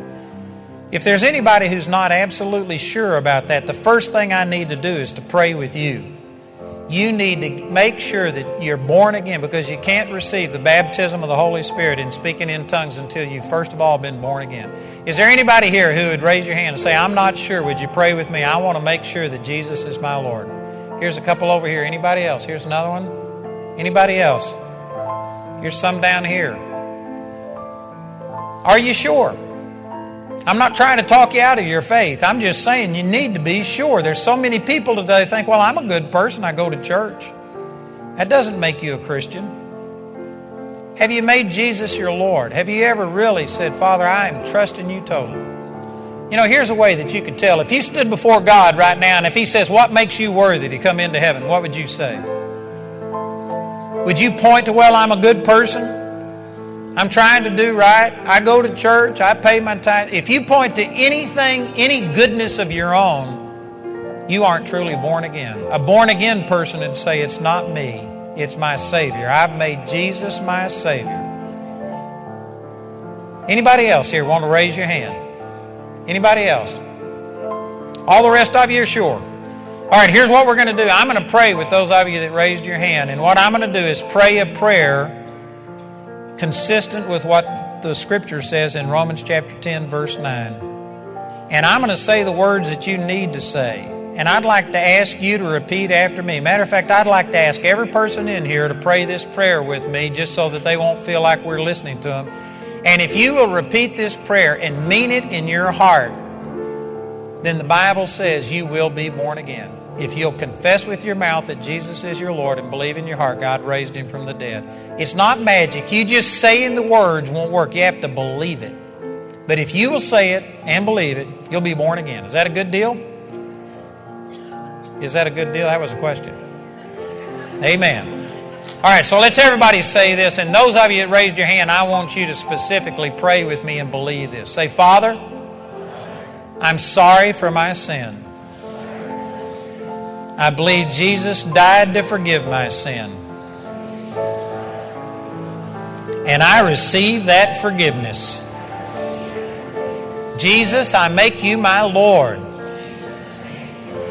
I believe that you are alive, that you now live in me. I am saved. I am forgiven.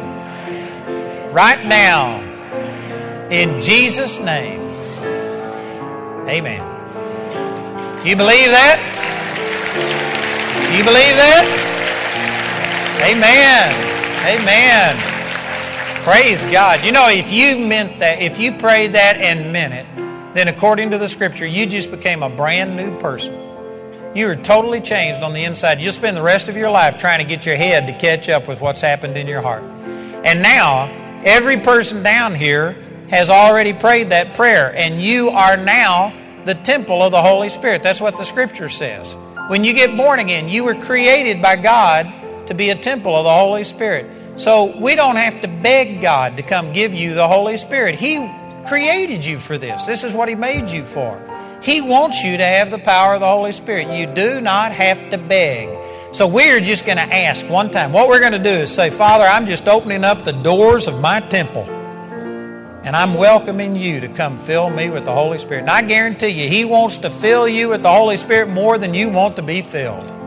So we're just going to open up our heart. And then I've got all of our prayer ministers. I'm going to ask them to come up here. And these people are going to lay hands on you because the Bible says through the laying on of hands, the Holy Spirit is given. So these are people that have already received the Holy Spirit, and they're going to lay hands on you and release this power on the inside of you. So that's what we're going to do. You're going to ask just one time. Then they are going to lay hands on you and release the power of the Holy Spirit into you. And then I want you to quit asking. There's a time to ask and there's a time to receive. We're going to ask, they're going to lay hands on, and then I want you to start thanking God. Take a step of faith and just start thanking God that, Father, thank you that I did receive the Holy Spirit, that you did give me.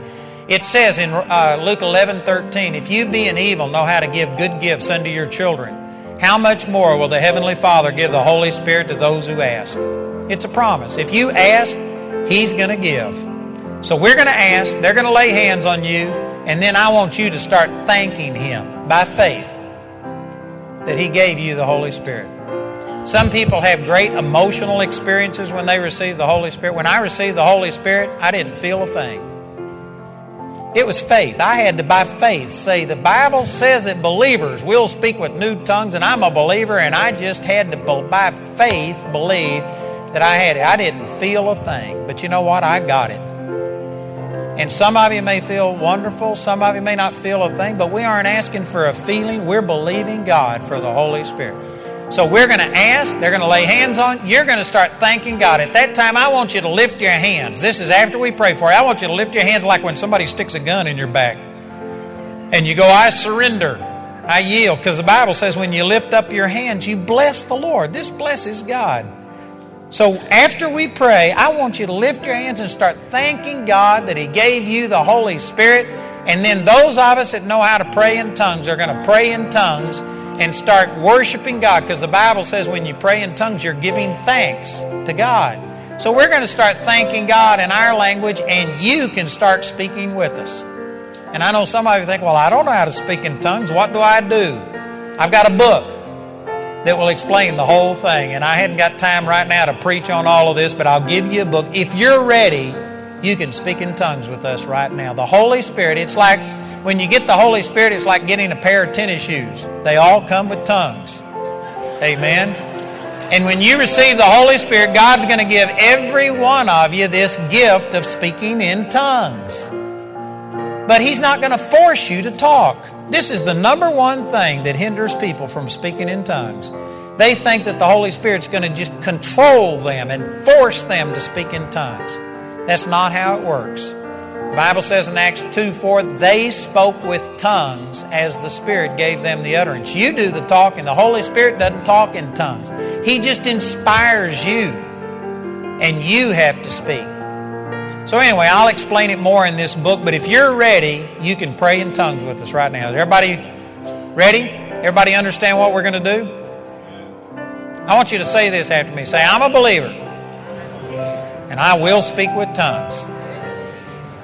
Amen. Father, I thank you for all of these. They've all been born again now. They've confessed you as their Lord. According to the scripture, we are the temple of the Holy Spirit. So, Holy Spirit, right now, we just open up the doors of our temple and we welcome you to come into our life. We believe that you want this more than we do. We want the power and the anointing of the Holy Spirit in our life, and we welcome you. We open up the doors and say, Come, Holy Spirit, in the name of Jesus. Now, Father, we lay hands on them and we loose this anointing of the Holy Spirit to flow into their lives right now. Holy Spirit, just come and fill them. Come and control their life. Burn up all of the carnal things, all of the things that hinder us. We loose this power in them right now in Jesus' name. Now I want you to lift your hands and start thanking God out loud. Talk out loud. You can start in English, but thank Him. Thank you, Father, that I am now baptized in the Holy Spirit. From this moment on, I am God possessed. that your power flows on the inside of me, that I now am not living by myself, but that your anointing is flowing in me. Thank you, Jesus. Those of you know how to pray in tongues, let's start praying in tongues right now. And as we speak in tongues, I want you to start speaking with us. Just speak right now. If you don't know what to say, you can try and say what you hear the person behind you say. But your tongue is going to be unique to you. It's not going to be the same as that other person. But you've got to start talking. If you don't know what to say, try and say what they're saying. I can promise you, you're, you're, you won't be able to say what they're saying. But once you start, don't quit. Just keep talking. Right now, let's just glorify the Lord. Thank you, Jesus. You can't talk in tongues and English at the same time. You're going to have to quit speaking in English. You can't talk in tongues with your mouth closed. You got hope in your mouth. Don't worry about what it sounds like. It's like when a little kid starts speaking. It may not make sense to anybody but the parents, but that dad knows what he's saying. Your Heavenly Father knows that you're trying to communicate with Him. It'll become fluent, it'll work, but just right now, speak out of your heart. You're bypassing your head, you're bypassing all of the doubt and the unbelief. Just speak right now and glorify God. The Bible says you are glorifying Him. You're magnifying God by speaking in tongues. Thank you, Jesus.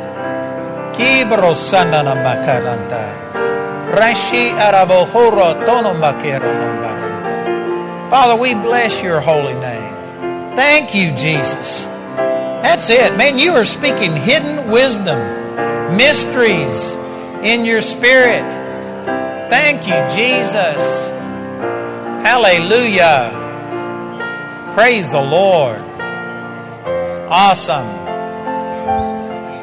Let me have your attention here for just a minute, if you would. I'm sorry to interrupt you, but you know what? This could be one of the most important things that has ever happened in your life.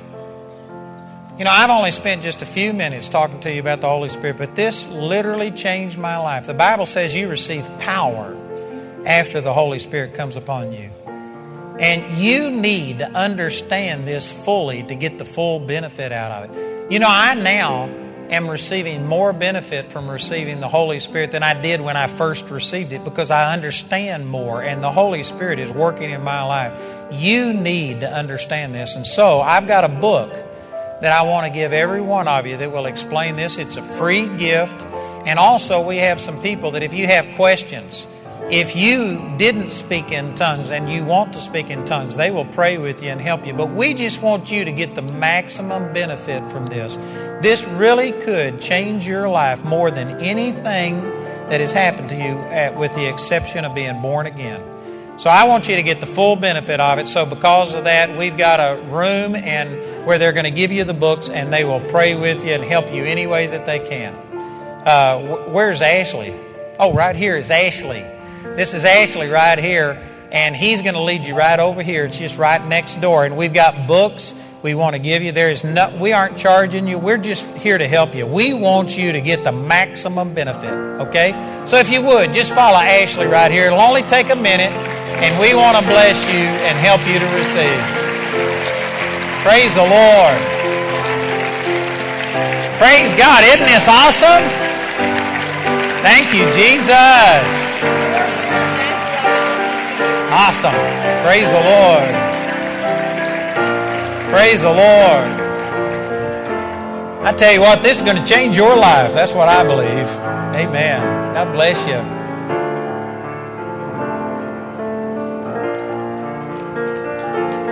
You know, we have seen thousands and thousands of people receive the baptism of the Holy Spirit. And I mean, it's changing people's lives. Matter of fact, Jamie's sister and brother in law just received the baptism of the Holy Spirit a year ago at our meeting in Dallas, Fort Worth. And you know, he was a pastor of a Baptist church. And we've been friends and we've had a great relationship, but there was just something missing. But boy, since they received the baptism of the Holy Spirit, it's like they are brand new people we are having a wonderful time with them. We have seen firsthand, up close, how the baptism of the Holy Spirit just changes your life. And I believe that's happening for all of these. I believe it's going to make a huge, huge difference in their life. These are our prayer ministers here. These are people that are Bible college graduates, Bible college students, friends. John and Nancy here, pastor locally, Sal. These people have been friends of mine for nearly 30 years. And many of them are just strong believers. And the point of having them up here is I can't pray with every single person. But you know what? We can pray with every person here if you will allow these people to come and pray with you. And if you have a need tonight, if it's physical or whatever it is, whether it's financial or anything, uh, we'd like to encourage you to come.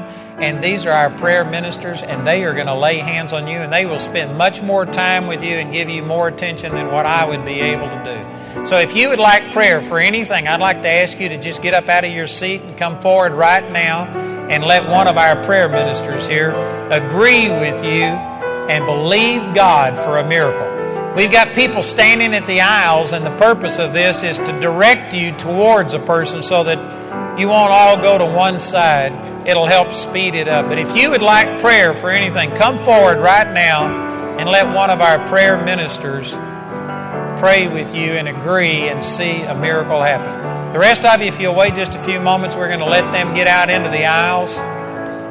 I do stand here and I pray with these people, and I often call out gifts of healings and miracles, and we see a lot of miracles happen just through a word of knowledge. So you're welcome to stay and pray with us if you'd like to, and we're going to see God perform miracles for these people down here. Uh, if you need to go, you're free to go now. Remember that we have DVDs and CDs of tonight's service out there. Also, we have all of the tapes and books and materials. Please take advantage of that. Remember that I'll be back tomorrow at 10 in the morning, also Saturday at 10, tomorrow night at 7 o'clock, and Saturday night at 6 o'clock. Praise God. You're dismissed if you need to be. Father, we love you and we thank you, Father, that it is your will that every single one of these be completely healed. Every one. Father, I know that you did it. You said that the works that you did, we can do also. So we believe, Father, for your miraculous power to manifest right now. We stand in agreement and we come against sickness and disease and Satan, we curse you and we command you to let these people go now in the name of the Lord Jesus. We command sickness off of people in the mighty name of Jesus. Thank you, Father.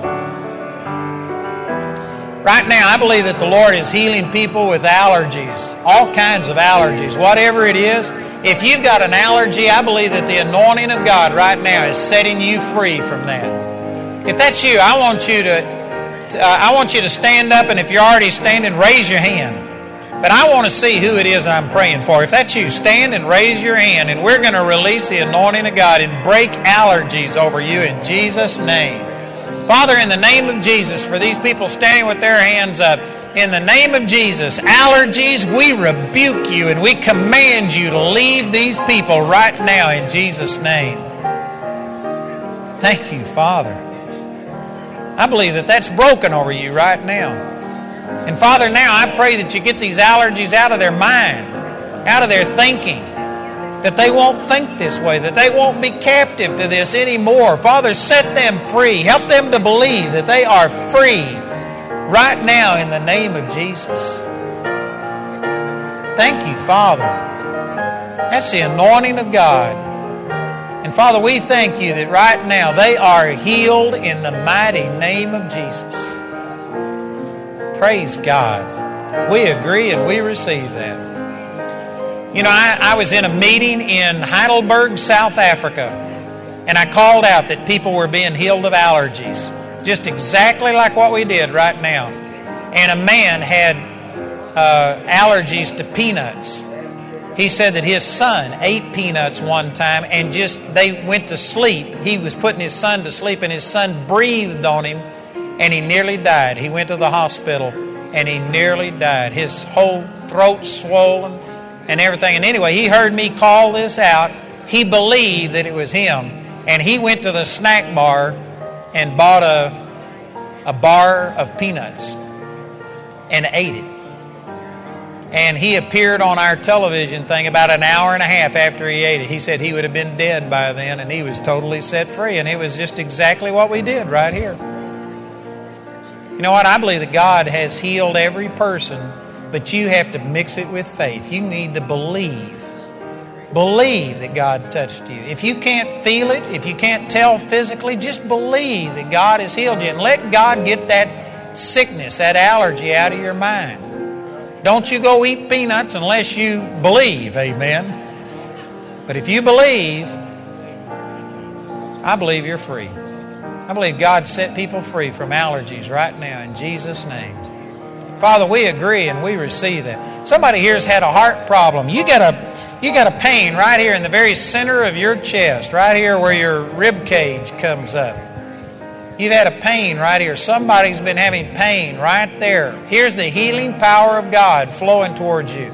If that's you, I want you to stand up and wave your hands at me so I can see who this is. Anybody else? Here's one. Here's another one. Anybody else? Here's another one over here. Anybody else? I want you to identify yourself. It's important that you do something. Father, I pray for these right now in the name of Jesus. Whatever this problem has been, this pain, I command it to stop now in Jesus' name. And the root of that pain, if it's their heart or whatever it is, you be healed now in the name of Jesus. Father, we loose your anointing. Right there is the power of God flowing in you. Father, we agree and we receive this. Here's that pain leaving you right now. Father, thank you for healing them. Thank you that this pain is gone right now in Jesus' mighty name. We agree and we receive it. And thank you for this healing in the name of Jesus. Amen. Did any of you have pain before we prayed? Did you have pain tonight? Did you have pain before we prayed? Did you have pain tonight before we prayed? You got any pain left? It feels good or you That's good. You know why that pain's gone? Because you're healed. It's not an accident. Amen. How about this lady over here? Did you have pain before we were praying? I can't see you, but the lady who was standing up, did you have pain before we prayed? You have been having it intermittently. Well, I believe it just goes and goes. It never comes and goes again. Amen. Isn't that great? Praise God. I prayed with about a dozen people before the service tonight who were instantly set free from pain and different things like that. I believe that God is healing every one of these. Every single person. Father, we agree and we receive. You know, there's somebody here that's had a tumor in your breast you've got a lump or something. I don't know if you've had it diagnosed, but here's the healing power of God flowing towards you. I curse that thing in the name of Jesus. If this is you, if you've had a tumor in your breast, I want you to stand up and we're going to pray and we're going to believe that God sets you free. If that's you, I want you to stand up and raise your hand so I can see who this is. Here's some people over here. Anybody else? Praise the Lord. Father, we release your anointing right now and we command these tumors these cysts to be gone now in the name of Jesus. Whatever caused this, we command you to die. Cancer, we command you to die and quit growing in the name of Jesus. And Father, now we believe that your anointing is flowing through their body and repairing whatever damage has been done to their body. Thank you, Jesus. Pain, we command you to be gone out of them now in the mighty name of Jesus. We agree and we receive. Hallelujah. I believe that's the power of God healing you. I believe that those things are dead and they're going to dry up and leave you from this time forward in the name of Jesus. Hallelujah. Somebody here's been having teeth problems. You got pain. Somebody here's got pain right now in your teeth. Who's that? I want you to stand. We're going to pray with you and God's going to set you free. This pain's leaving you. Here's a person back there that has, here's a number of people with pain. I believe that this pain is going to leave you right now in the name of Jesus. Father, we just thank you and we release your anointing right now to flow towards these. And we command decay, infection, whatever the problem is, to be healed. We curse that sickness and command it to go. And Father, we loose your anointing right now to flow through their body. And thank you that this pain leaves them right now in Jesus' name. Every bit of this pain. Father, we receive a complete deliverance from this pain right now in Jesus' mighty name. Thank you, Father. Amen. So, who had pain? Do you still have any pain? Give me a thumbs up or thumbs down. Thumbs up, no pain. Isn't that good? Anybody else? How about the lady back here in the green? Did you have pain tonight? Do you have any pain now? Praise the Lord. Isn't that good? I believe that God set every one of you free. God doesn't just touch one or two people, the Lord is the same. I believe God's healing has come into every one of you in Jesus' name. Thank you, Father. You know, I feel like there's just a lot of people sitting here waiting on me to call out your specific healing. you know what? I would like to ask you, I believe that this is the Lord, that if you have something, if you are believing God for something, and if you want me to just put myself in agreement, I want you just to stand right where you are and lift your hands, and we're going to pray for you, and we're going to get all of these things healed at once. I don't have to call out your specific healing. Jesus has already dealt with every one of you. All you got to do is receive it. Father, we thank you, and right now, I just thank you for every one of these. Father, whatever the situation is, Thank you that you have already provided it, that you have already healed every single person's body, that by the stripes of Jesus we were healed. So, right now, we receive this and we just release our authority and command you, sickness, to leave us. Satan, loose us and let us go now in the name of Jesus. Don't just listen to me, but you pray with me right now and you speak to your body. Body, we command you to receive the healing power of God. Pain, leave our body. Swelling, leave this body now in the name of Jesus. Infection, leave us now in Jesus' name. Thank you, Father. Body, you recover. Heal. Mend now in the name of Jesus. Somebody was damaged by surgery. Surgery messed you up. There was a complication. Right here is the healing power of God, healing what, what surgery messed up in you. Father, we receive this healing right now. And we just thank you, Father, that you are touching all of these bodies and that your healing power is flowing in them right now in Jesus' name. Hallelujah. Father, we agree and we receive that. I want you right now to begin to start thanking God and praising God for your healing. Regardless what you feel like, let's just take a step of faith. And Father, thank you that your healing power is flowing in our body, that we have been healed. It's already done. And now our body is recovering. It's responding positively now in the name of Jesus. Father, we agree and we receive these miracles right now in Jesus' mighty name. Hallelujah. Praise God. Y'all agree? Hallelujah. Praise the Lord. Awesome. Thank you, Jesus. Well, God bless you. Remember, we're going to be back tomorrow at 10 o'clock in the morning, and they're going to have some breakfast and lunch things here if you desire to use that. Praise God. I hope you're able to come back. I think that this is going to help you this week. So God bless you. You're dismissed. See you in the morning.